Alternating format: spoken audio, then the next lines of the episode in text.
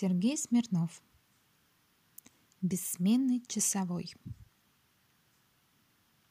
Эта давняя и полулегендарная история, в отличие от других событий, описанных в настоящей книге, не имеет отношения к Великой Отечественной войне.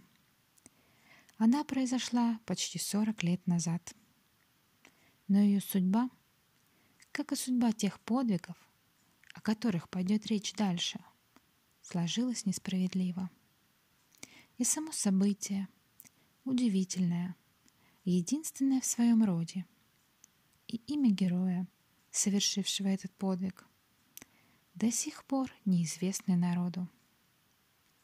И не столько соблазн рассказать необычный случай, сколько желание помочь исправить эту несправедливость заставляет автора познакомить читателя с историей бессменного часового. Впервые я услыхал ее от одного человека в Бресте. В те дни, когда разыскивал героев Брестской крепости. Хотя он уверял, что она не легенда, а действительное происшествие. Я не поверил ему тогда.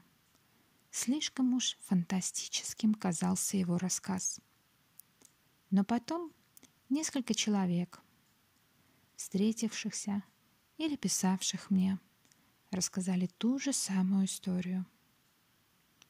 Одни знали о ней понаслышке, а другие даже читали сообщения о таком происшествии в советских и иностранных газетах и журналах в 20-х годах.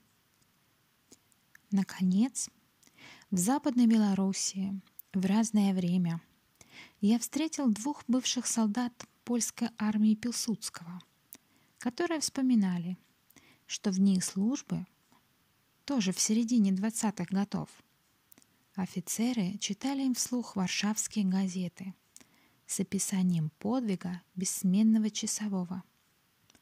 Сейчас у меня нет никаких сомнений в истинности самого события. Оно остается легендой, поскольку я пока еще не могу сообщить имени героя. Предстоит провести нелегкие и, видимо, долгие розыски.